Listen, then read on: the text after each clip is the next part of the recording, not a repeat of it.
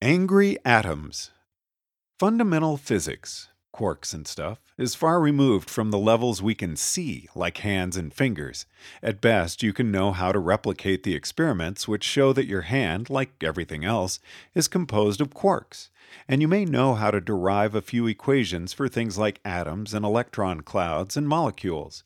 At worst, the existence of quarks beneath your hand may just be something you were told in which case it's questionable in one what sense you can be said to know it at all, even if you repeat back the same word quark that a physicist would use to convey knowledge to another physicist. Either way, you can't actually see the identity between levels. No one has a brain large enough to visualize Avogadros of quarks and recognize a hand pattern in them. But we at least understand what hands do Hands push on things, exert forces on them. When we're told about atoms, we visualize little billiard balls bumping into each other. This makes it seem obvious that atoms can push on things too by bumping into them. Now, this notion of atoms is not quite correct, but so far as human imagination goes, it's relatively easy to imagine our hand being made up of a little galaxy of swirling billiard balls pushing on things when our fingers touch them.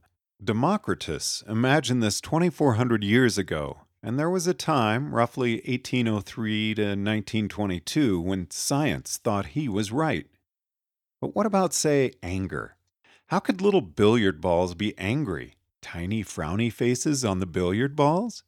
Put yourself in the shoes of, say, a hunter gatherer someone who may not even have a notion of writing, let alone the notion of using base matter to perform computations, someone who has no idea that such a thing as neurons exist.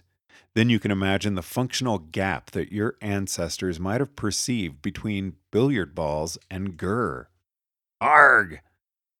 Forget about subjective experience for the moment and consider the sheer behavioral gap between anger and billiard balls the difference between what little billiard balls do and what anger makes people do. Anger can make people raise their fists and hit someone, or say snide things behind their backs, or plant scorpions in their tents at night. Billiard balls just push on things. Try to put yourself in the shoes of the hunter gatherer who's never had the aha of information processing Try to avoid hindsight bias about things like neurons and computers. Only then will you be able to see the uncrossable explanatory gap. How can you explain angry behavior in terms of billiard balls? Well, the obvious materialist conjecture is that the little billiard balls push on your arm and make you hit someone, or push on your tongue so that insults come out. But how do the little billiard balls know how to do this? Or how to guide your tongue and fingers through long term plots if they aren't angry themselves. And besides, if you're not seduced by, gasp, scientism, you can see from a first person perspective that this explanation is obviously false. Atoms can push on your arm, but they can't make you want anything. Someone may point out that drinking wine may make you angry, but who says that wine is made exclusively of little billiard balls? Maybe wine just contains a potency of angerness. Clearly, reductionism is just a flawed notion. The novice goes astray and says, The art failed me. The master goes astray and says, I failed my art. What does it take to cross this gap? It's not just the idea of neurons that process information. If you say only this and nothing more, it just inserts a magical, unexplained level crossing rule into your model, where you go from billiards to thoughts.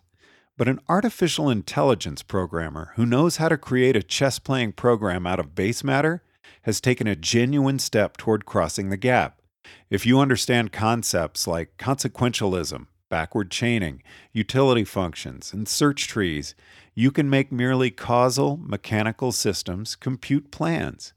The trick goes something like this For each possible chess move, compute the moves your opponent could make, then your responses to those moves, and so on. Evaluate the furthest position you can see using some local algorithm. You might simply count up the material then trace back using Minimax to find the best move on the current board, then make that move. More generally, If you have chains of causality inside the mind that have a kind of mapping, a mirror, an echo, to what goes on in the environment, then you can run a utility function over the end products of imagination and find an action that achieves something which the utility function rates highly and output that action.